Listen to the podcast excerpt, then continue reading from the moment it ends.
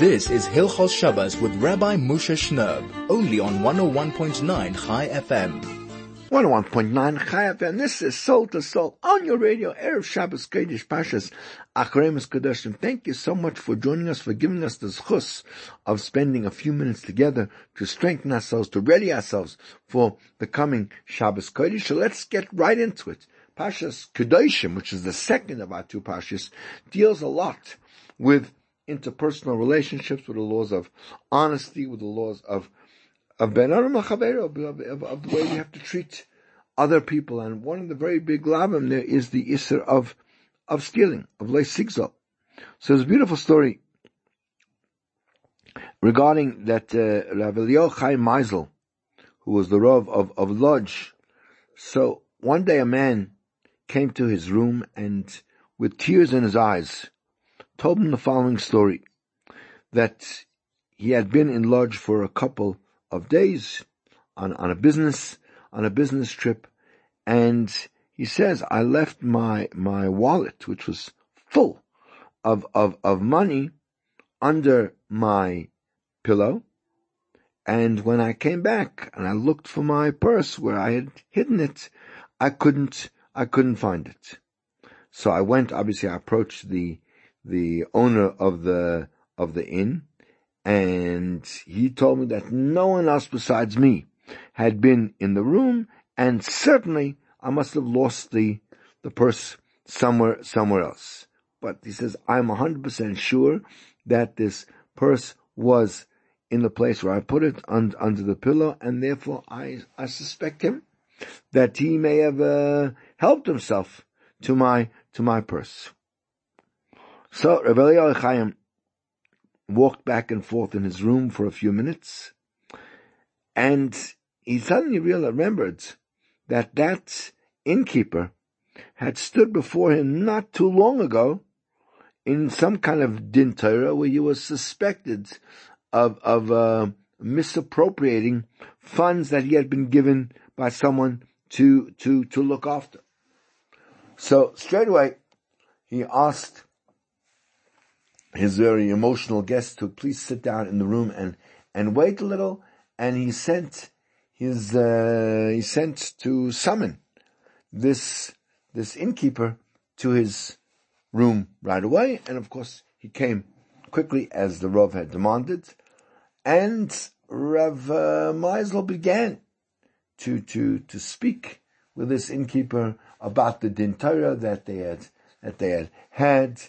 And the innkeeper argued again and again that he was correct, and there were sort of trumped up charges against him. And while they were talking, he took out of his pocket a snuff box, quite an expensive a snuff box, and he snuffed it once or twice. And Rav Eliyahu called out and said, "Would you mind if I also try the snuff from this beautiful box?" So without hesitation, the innkeeper stretched out his hand and gave him the very aromatic box to the Rav, and he just kept on talking and putting forth his arguments why he was actually innocent. Suddenly, Rav Eliyahu gets up, and still holding in his hands the snuff box, and he says to the innkeeper, "Can you just hold on, woman? I need to go outside for a very short time, something quite urgent, and when I come back, we'll continue discussing this matter. And in the meantime, there are plenty of room, plenty of Sfarim on the table. You can have a look at some of them." So Rabbi Eliyahu Chaim went into the next room, and he summoned his shamus, and he told him, "Run quickly to the house of this innkeeper who lives right next to the and tell his wife that her husband instructed her that to give the purse that you found in the morning in one of the rooms and as evidence that this was indeed the order of the innkeeper, he gave me his snuff box as to show that this was a legit request.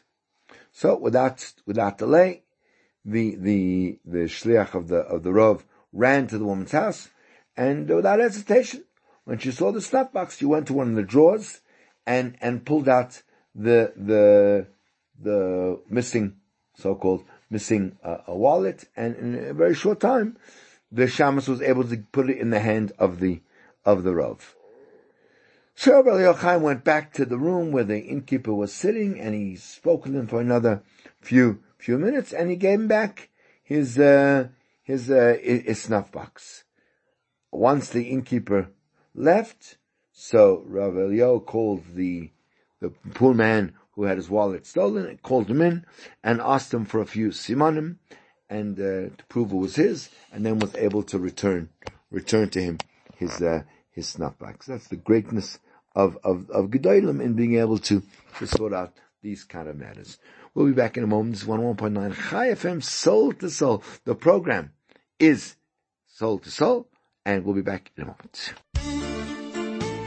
This is Hilchos Shabbos with Rabbi Moshe Schnurb, only on 101.9 Chai FM.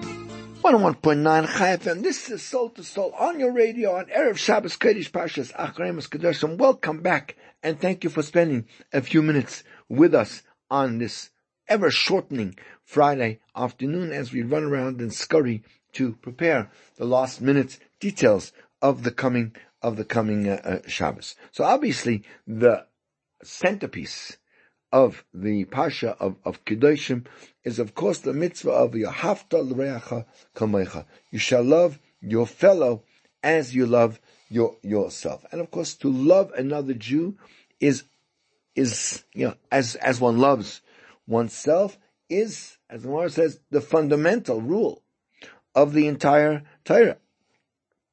According to Ramban, this mitzvah enjoins us to want others to have the same measure of success and prosperity that we want for ourselves. To really, what they call to fagin, to really feel good and want that everyone should be as successful as we are. Now, obviously, this doesn't necessarily work so well with human nature, because we have an ego, and our ego always wants a little bit more or a little bit better for himself. Right? He doesn't really begrudge his fellow's success as long as he has a little bit more. You can have 2 million as long as I have 2,100,000. Right? How do we define the concept of love? How do we understand loving our fellow on the same level as we love ourselves? So we find the word ava, love, used in describing Yitzchak Avinu's love for Rivka Imena. In fact, the Torah says, Yitzchak brought her, Rivka, into Ayala Sarimai, to the tent of his mother, Sarah, and he took Rivka, and Vaitilo Lisha, and she became his wife, Vaye'ehoveha, and he loved her. The Torah description makes it clear their love was the result of their relationship, not the cause of their relationship. Yitzchak Avinu beheld Rivka's midas, her character, her kedusha, her ability to bring back what had been lost when his mother had passed away. As the Chazal say, the three simonim, the blessing in the challah, and the candle being burning all the time, and the anun kosher, and the cloud hanging over that, all came back when Rivka walked in. Once he understood her greatness, then he loved her. In other words, the cognition of who she was, that led to the love. To love your fellow man as you love yourself means just as I love myself. In other words, I find every reason to justify and rationalize my own behavior and, kind of interpret it always as being positive, because we are, God's gift to the world. We never do anything wrong. So too, should I act towards my fellow? One doesn't find fault in oneself because one always finds a way to make sense out of his own behavior. Do the same for your fellow. Understand them as you understand yourself. That is love. Now, the love that one should maintain towards his fellow Jew is crucial to one's ability to positively influence a fellow Jew who has maybe strayed a little bit from being so religious.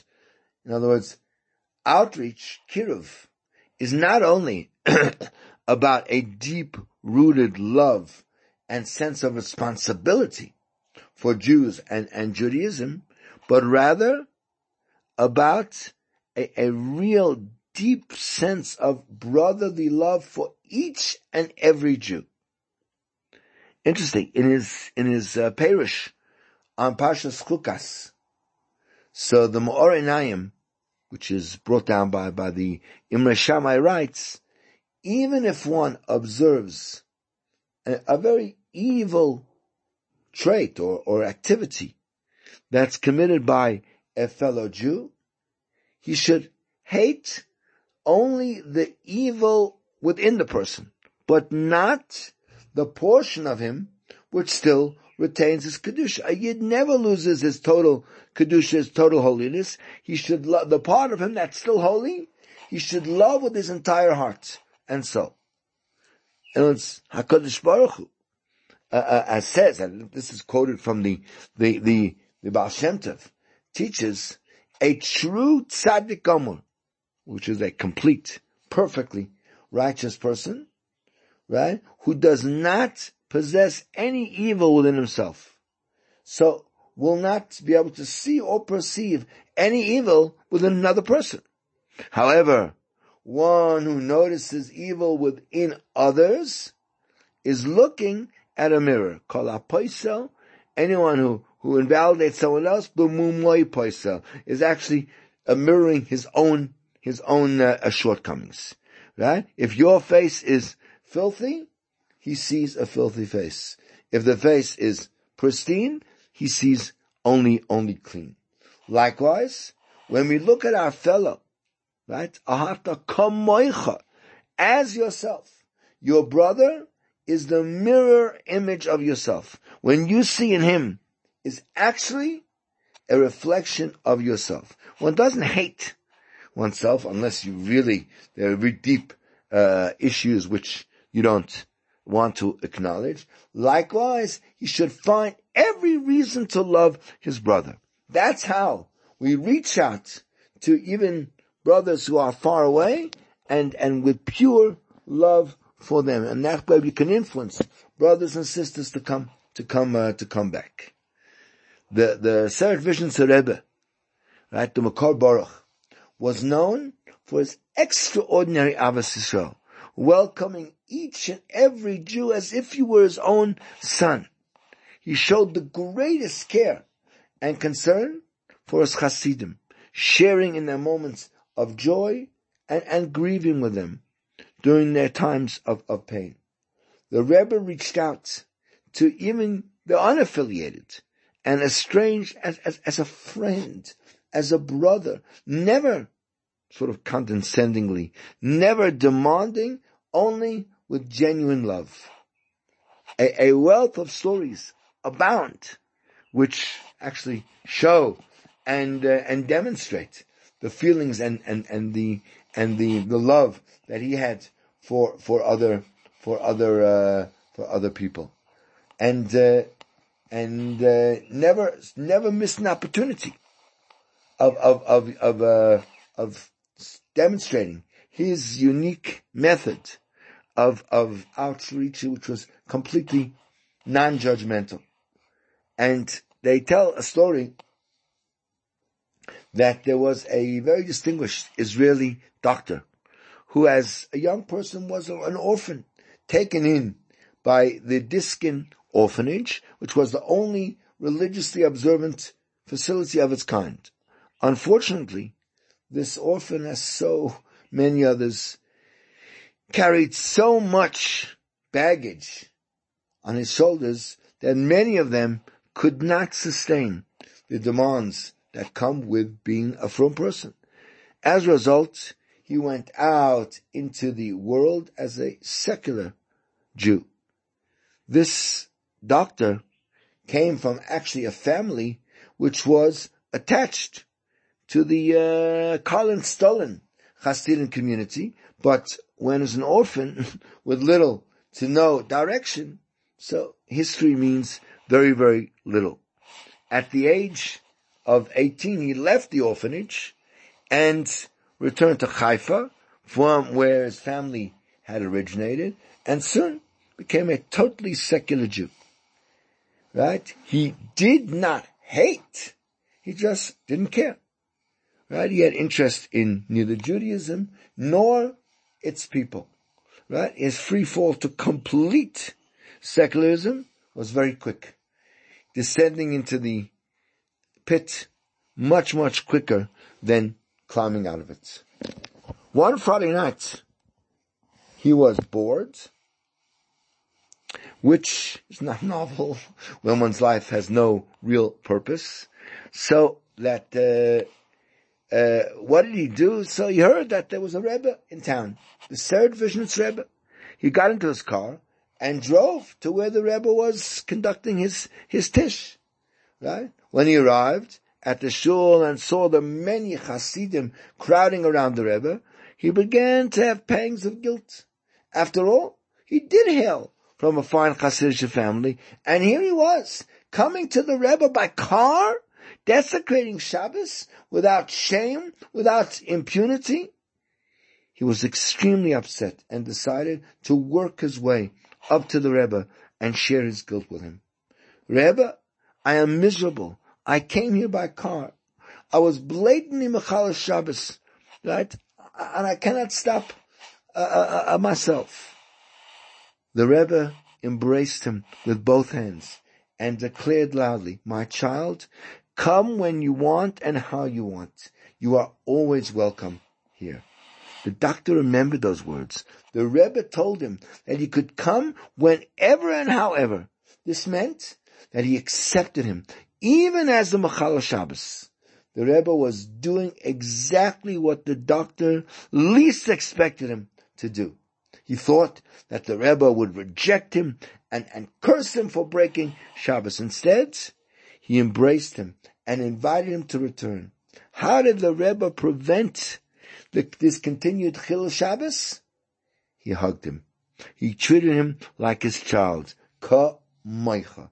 Love each Jew as yourself. Today, the doctor and all of the doctor's descendants are frum people, totally committed to Yiddishkeit, as a result of being treated not as a subject, but as family. 101.9 Chai FM, Soul to Soul. We'll be back in a moment. This is Hilchos Shabbos with Rabbi Moshe Schnurb, only on 101.9 Chai FM. 101.9 Chai FM, Soul to Soul, back on your radio, Erev Shabbos Kodesh, Parshas Acharei Kedoshim, and we are talking today, we just spoke in our last segment a little bit about the mitzvah of v'ahavta l'reacha kamocha.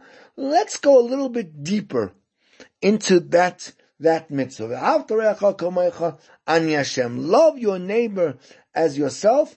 I am HaKadosh Baruch Hu. And Rashi brings, in his commentary, the following from the Medrash Torah's Kainim. Rabbi Akiva said, "Ze klal gadol b'Torah."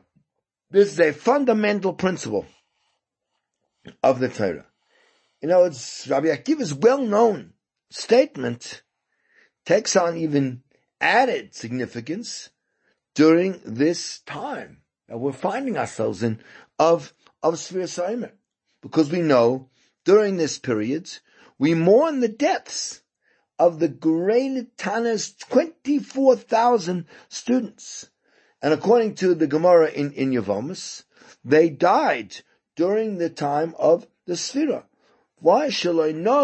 They didn't show one another proper respect. Right? And the world, Gemara says, the world was left barren of Torah until Rabbi Akiva came to our rabbis in the south and taught Torah to them. They were Rabbi Meir, Rabbi Yehuda, Rabbi Yossi, Rabbi Shimon, and Rabbi Lodz ben Shammua. Right? It was done, those Talmidim who then upheld Torah study at that time. In fact, a Tana said, all of these disciples perished between Pesach and Shavuos.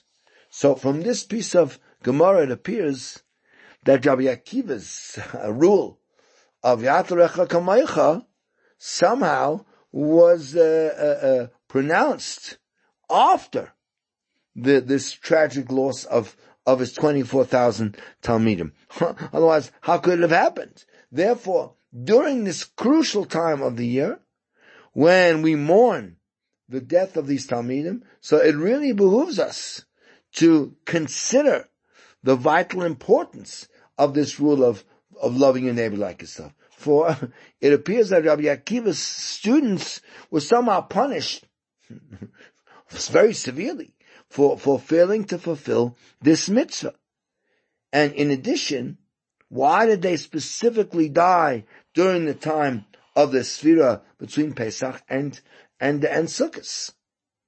So let's begin by noting that Rabbi Akiva himself kind of really fits hand in glove almost magnificently with the famous words of Hillel Hanasi. And the Gemara we know, everyone knows the Gemara in Shabbos. There was a certain incident involving a certain non-Jew who presented himself to Shammai, and he said to Shammai, "Convert me, right, on the condition that you will teach me the entire Torah while I'm standing on one leg."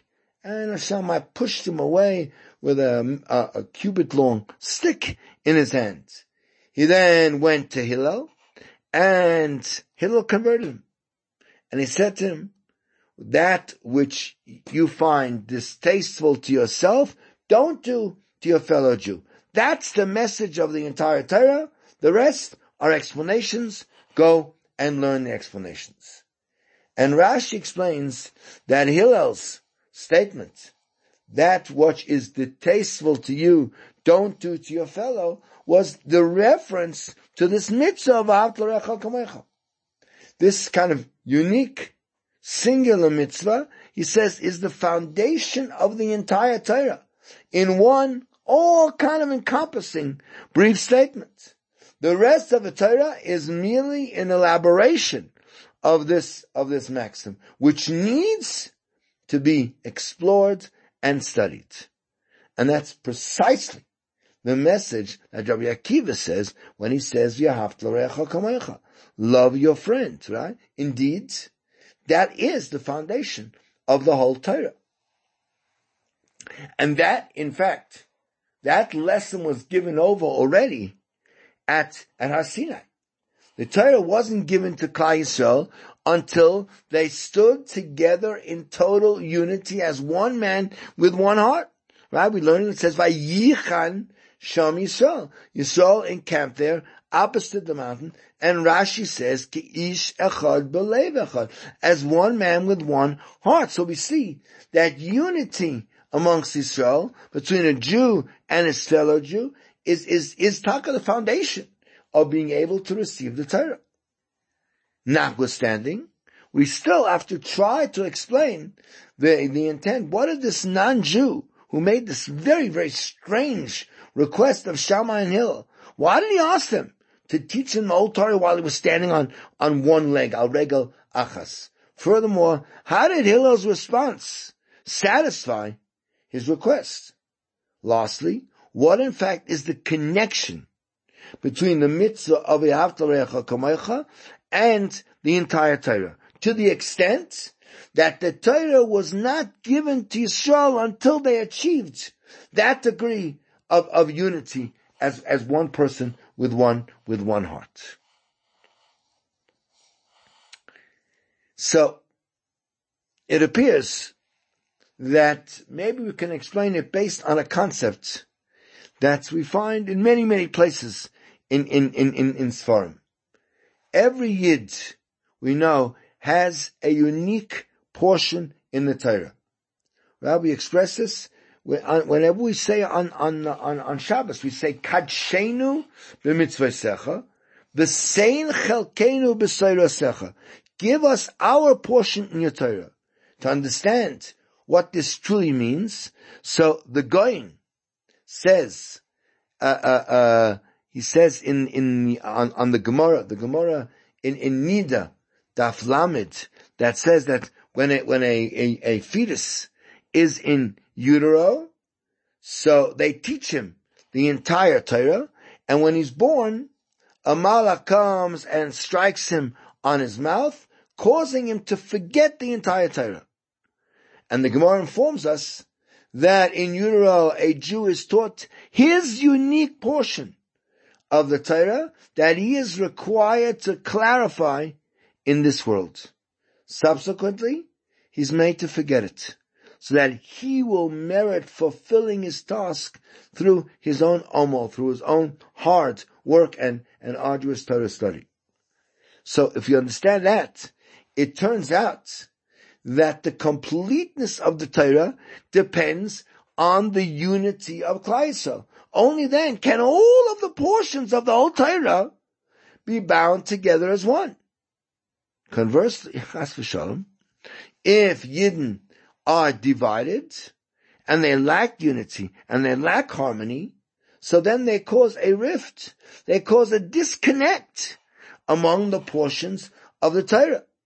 Therefore, the Torah warns us that Torah achas umishpat echad yelachem. One Torah, one judgment will apply to all of you. Don't allow the portions of the Torah to be split apart due to your pettiness, to your divisions, to your discord between fellow Jews. This explains so nicely why the Torah was only given to Yisrael after they came together as one united body, because only then was there this incredible, glorious union of all the portions of the Torah together. So, now we understand what the convert was asking Shammai and Hillel, and what the responses was. Evidently, this convert was aware of the fact that every Jew has his own unique portion in the Torah. Therefore, he requested of Shammai, please convert me on the condition that you will teach me the entire Torah in its entirety while I'm standing on one leg. In other words, he specifically uses the funny language, Kol HaTorah Kula, all of the Torah in its entirety, emphasizing Kol HaTorah Kula, emphasizing that he wanted to comprehend not only his own portion of the Torah, but also all of Klal Yisrael's portions of the Torah. This prompted Shammai to push him away forcefully, because it's impossible for any person to attain all of the portions of the Torah. After all, every Jew only possesses his unique portion that he received at Har Sinai. Yet, when he presented the same request to Hillel, he was offered an amazing solution. Ma'adasani lach, that which is distasteful to you, don't do to your friend. In other words, fulfill the mitzvah of v'ahavta l'reacha kamocha. Love every Jew as if you are of one mind and body. By doing so, it will be as if you attained all of their portions of the Torah as well. That's really the deeper meaning of this expression. Ki ish echad b'leiv echad. When Yisrael are in total harmony and unity. They're like a single body with one heart and one mind. Every bit of knowledge and pleasure spreads throughout the entire body. And that explains so beautifully Hillel's final statement. It says, V'idach Terushu Zildumar. The rest is just commentary, explanation. Go and learn it. In other words, after you accept upon yourself v'ahavta l'reacha kamocha, so that it will be considered as if you are also attained all of your fellow Jews' portions of the Torah, then it's incumbent upon you to reveal the meaning of your own personal portion of the Torah, the portion that Hashem gave specifically to you. For you also have to contribute your portion of the Torah to all of Klal Yisrael, right? That is the meaning of the mitzvah of v'ahavta l'reacha kamocha. That which is distasteful to you, don't do to your fellow. Just that is distasteful to you if your fellow Jew is unwilling to share his portion of the Torah with you. In the same fashion, you have to share your portion of the Torah with all the rest of Klal Yisrael.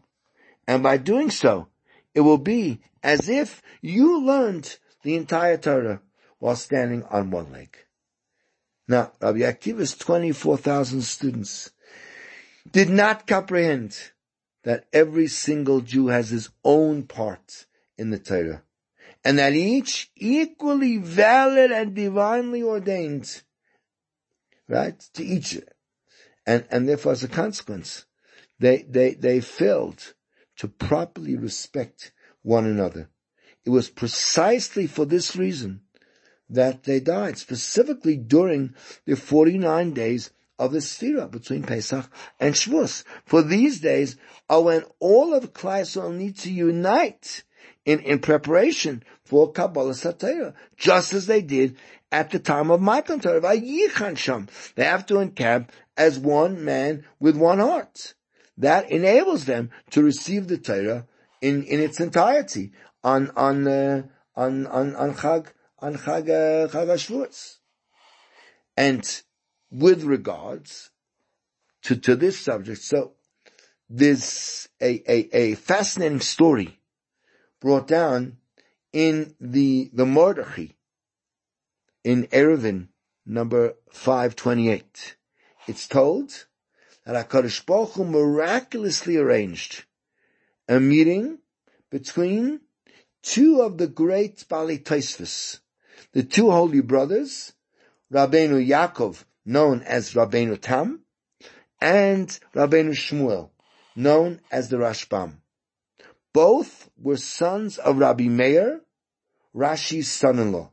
Both were privileged to learn Torah with their grandfather, Rashi. And the story goes as follows. The Rashbam, who typically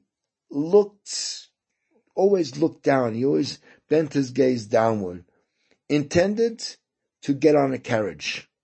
He didn't notice that it was being pulled by a horse and a mule. Miraculously, his brother, Rabbeinu Tam, appeared there. He told his brother, the Rashbam, don't be such a big tzaddik. If you would merely look up, you'll see that a horse and a mule are standing before you. And we learn in the Torah, in Perek Dalet of Maseches Kilayim, that it's prohibited to harness a horse and a mule, or a mule and a donkey. Therefore, he abstained and didn't go on the carriage. Now, let's think about it. The Pasuk says explicitly, you cannot plow with a donkey and a ox together. Chazal learned from here that it is prohibited to unite two animals of different species, not just for plowing, but for any form of labor, such as pulling a carriage. And that's how the halacha is brought down. In fact, in the Shulchan Aruch, you can't do work with two different species plowing, pulling a carriage, and the like. Whether one is impure and the other's impure, whether even in a situation both are impure, even both of them are pure. Right? And that's halacha. A wagon that is drawn by animals of different species, it's prohibited to ride in it, even if you're not driving it, because his riding in it is the reason that they are pulling it.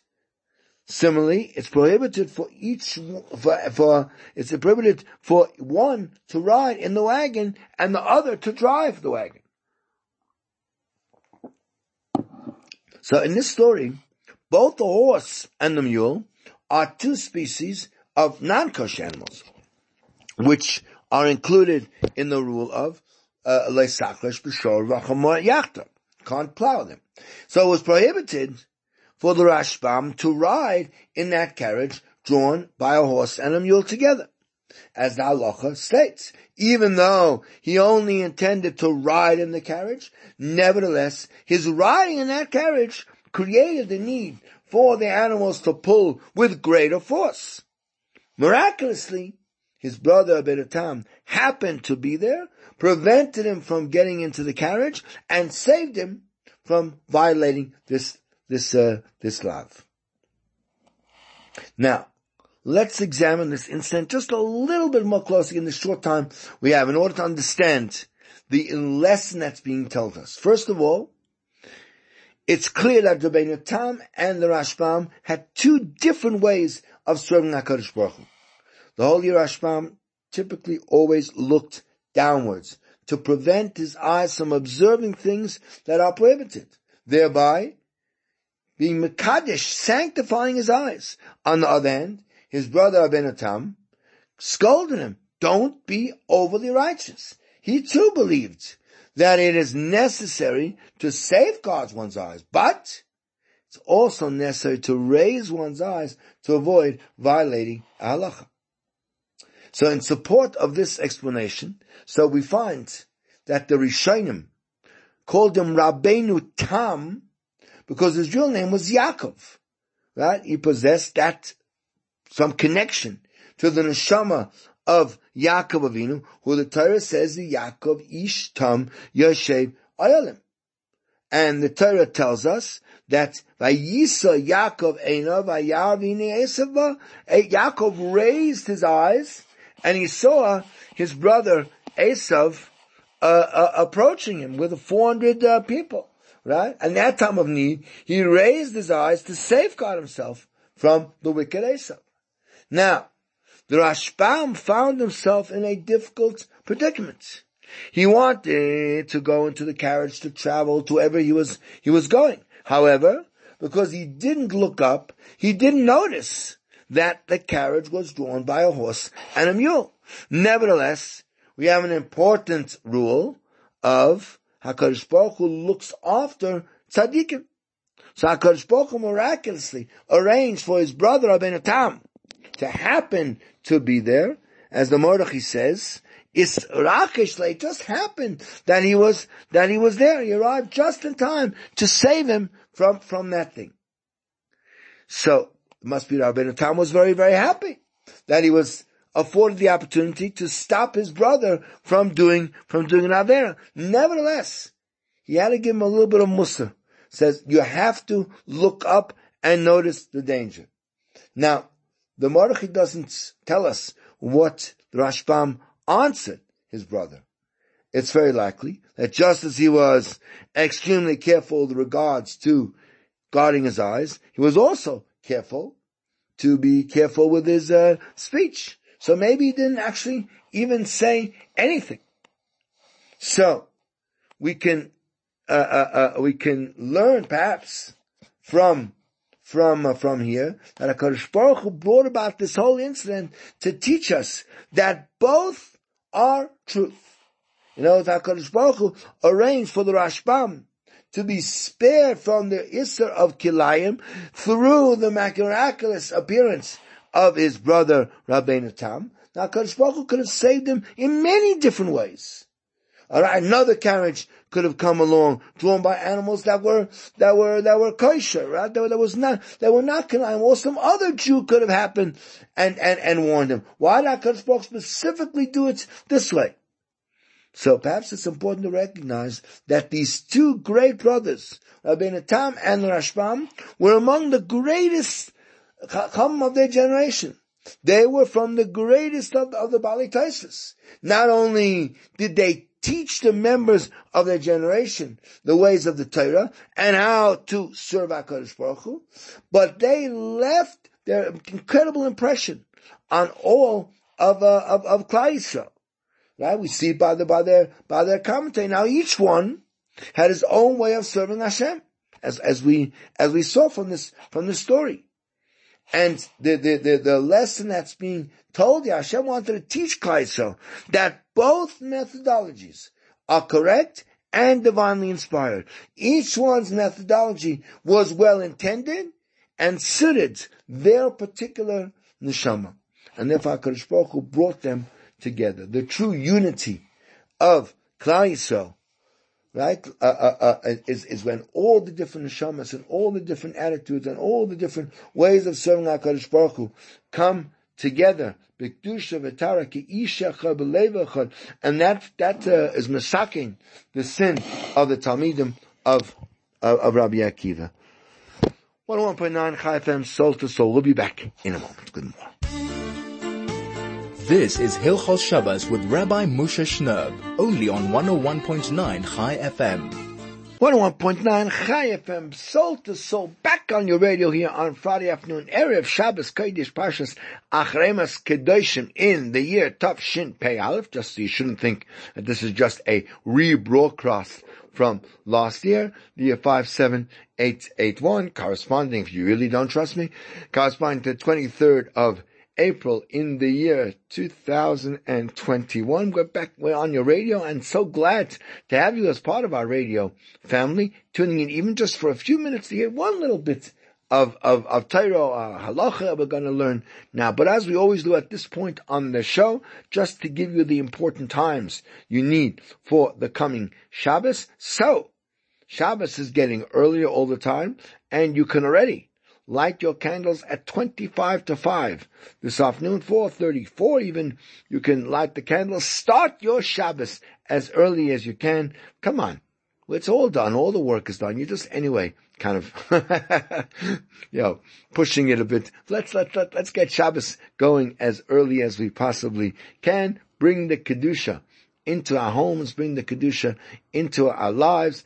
Calm down. Chill a bit. Get into the Shabbos mode of thing where we just kind of respect each other and we never get upset or angry. The latest time for benching licht today is at 5:26. 5:26 is the latest time for benching a licht, and that means, of course, that Shkia is at 5:44. A minute before 5:45. So that's the end of even injury time. If you're really desperate, you must stop doing melacha before that time.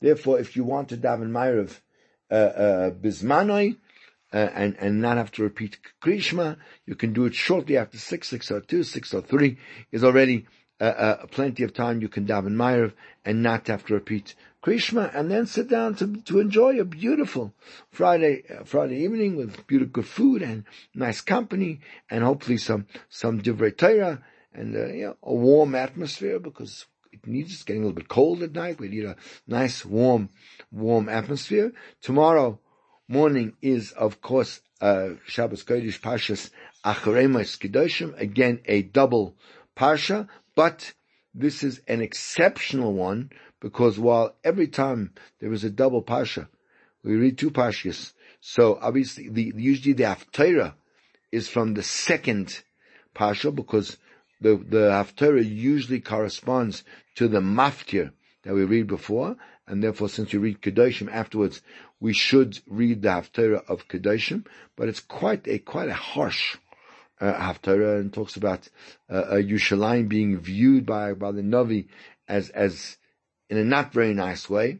So therefore, we read rather the Haftarah from Amos, the Haftarah of Parshas Achremas, which happens to be the shortest Haftarah of the year, but it's quite an upbeat, quite an optimistic Haftarah of prophecies of the future, and therefore we read that Haftarah instead. I think a lot of people know that Haftarah.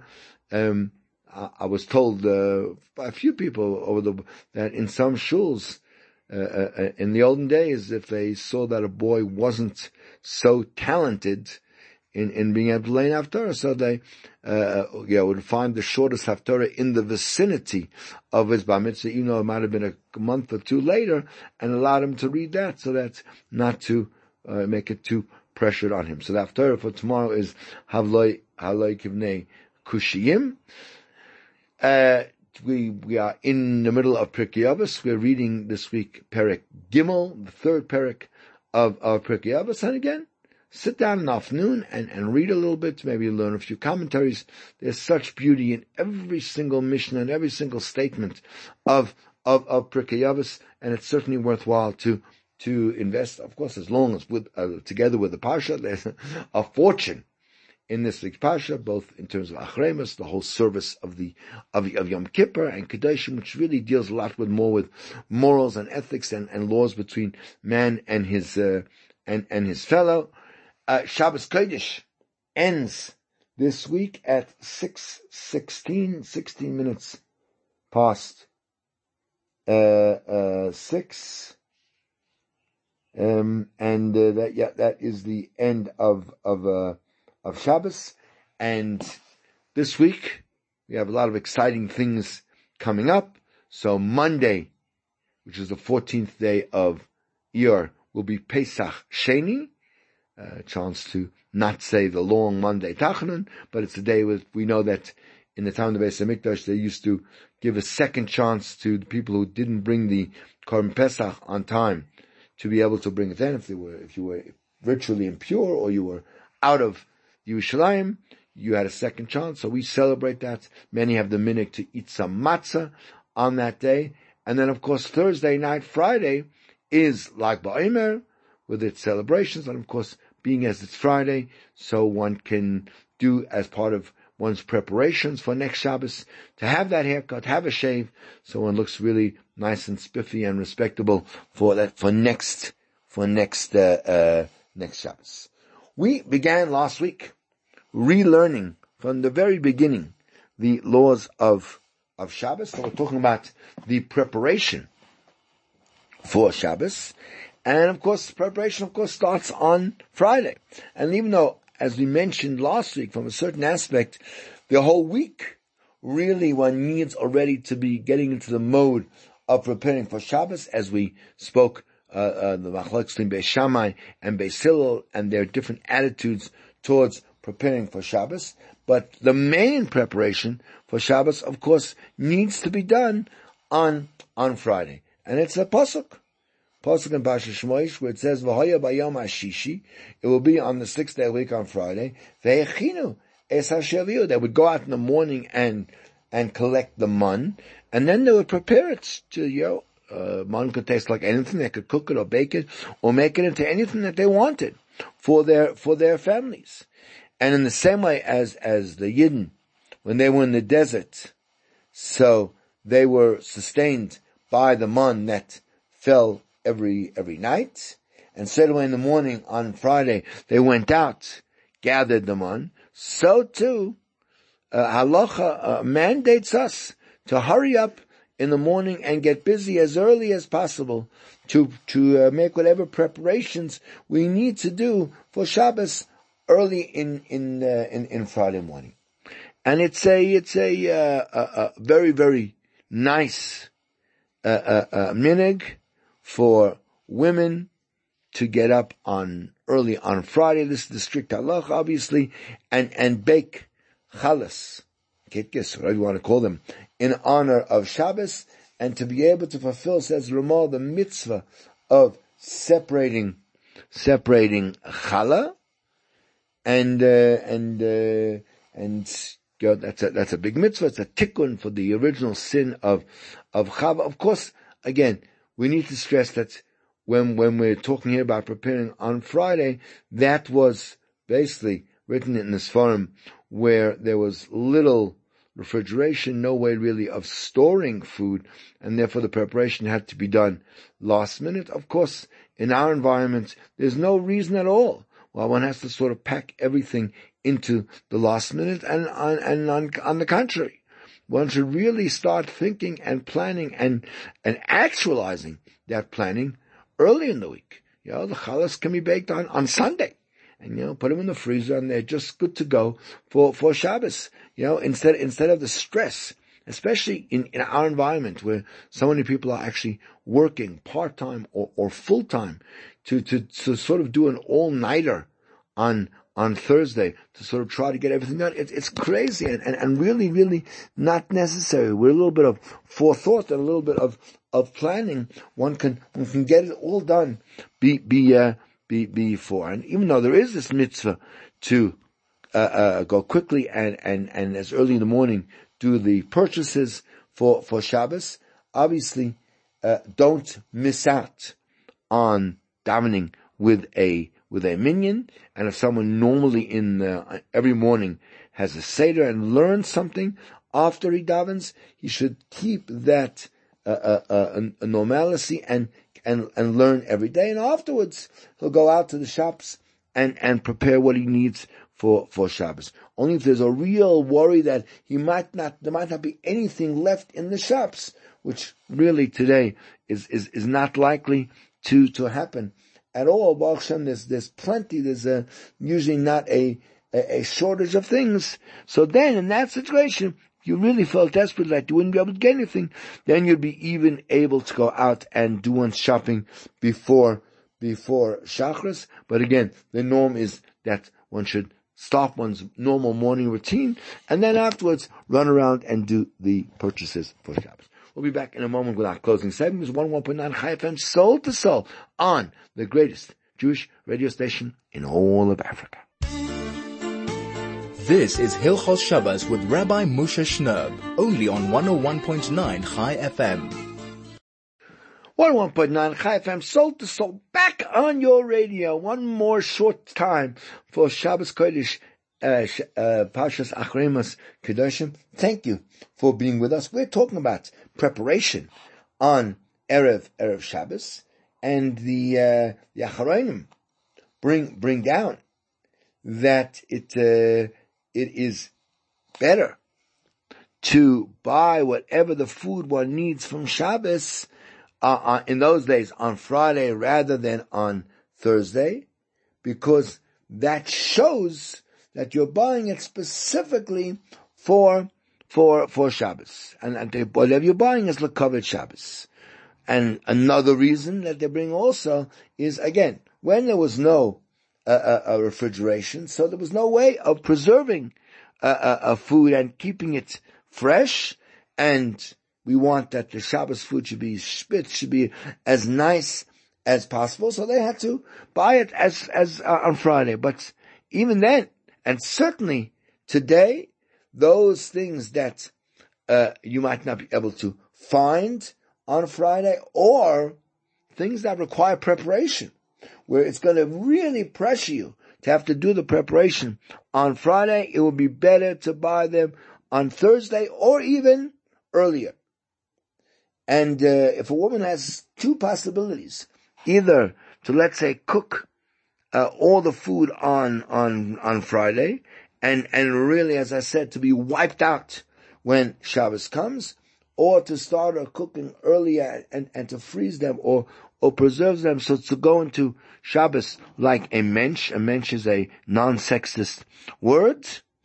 Rather, she should finish all her cooking earlier and just relax and get into Shabbos and just do the last preparations, get the house in order on Friday. Warm the food, right? Because the main thing is to be in a state of mind you can actually enjoy the Shabbos.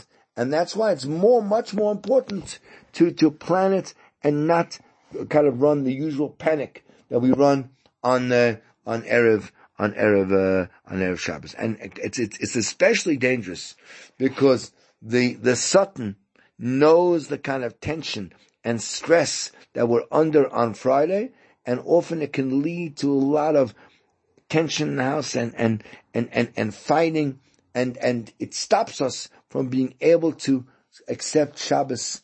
We want this to be a Shabbos Shalom. We want it to be a Shabbos of absolute peace and harmony without any kind of fighting. And the Gemara talks about a certain couple that every week in late in the afternoon there was all kinds of fights in their houses.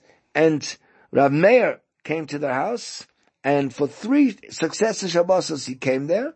Every Erev Shabbos he stayed in their house until he managed to calm them down and kind of preserve peace between them. And there was a baskoil that came out and said, "Oh yeah. Rav Meir chased me out of this house." Let's try to make our Fridays a time of nachas, a time of simcha, a time of relaxed, getting things done in the most pleasant kind of way. And that should be the environment. And we go right into the Shabbos with it. And with that, I'll leave you to get on with it, to finish your Shabbos preparations genially and gently with help from the whole family. And please God, have a beautiful, enriched, warm, and wholesome Shabbos together. And on behalf of the whole Chai FM team and Craig, the controller, we wish each and every one of you a beautiful, warm, good Shabbos.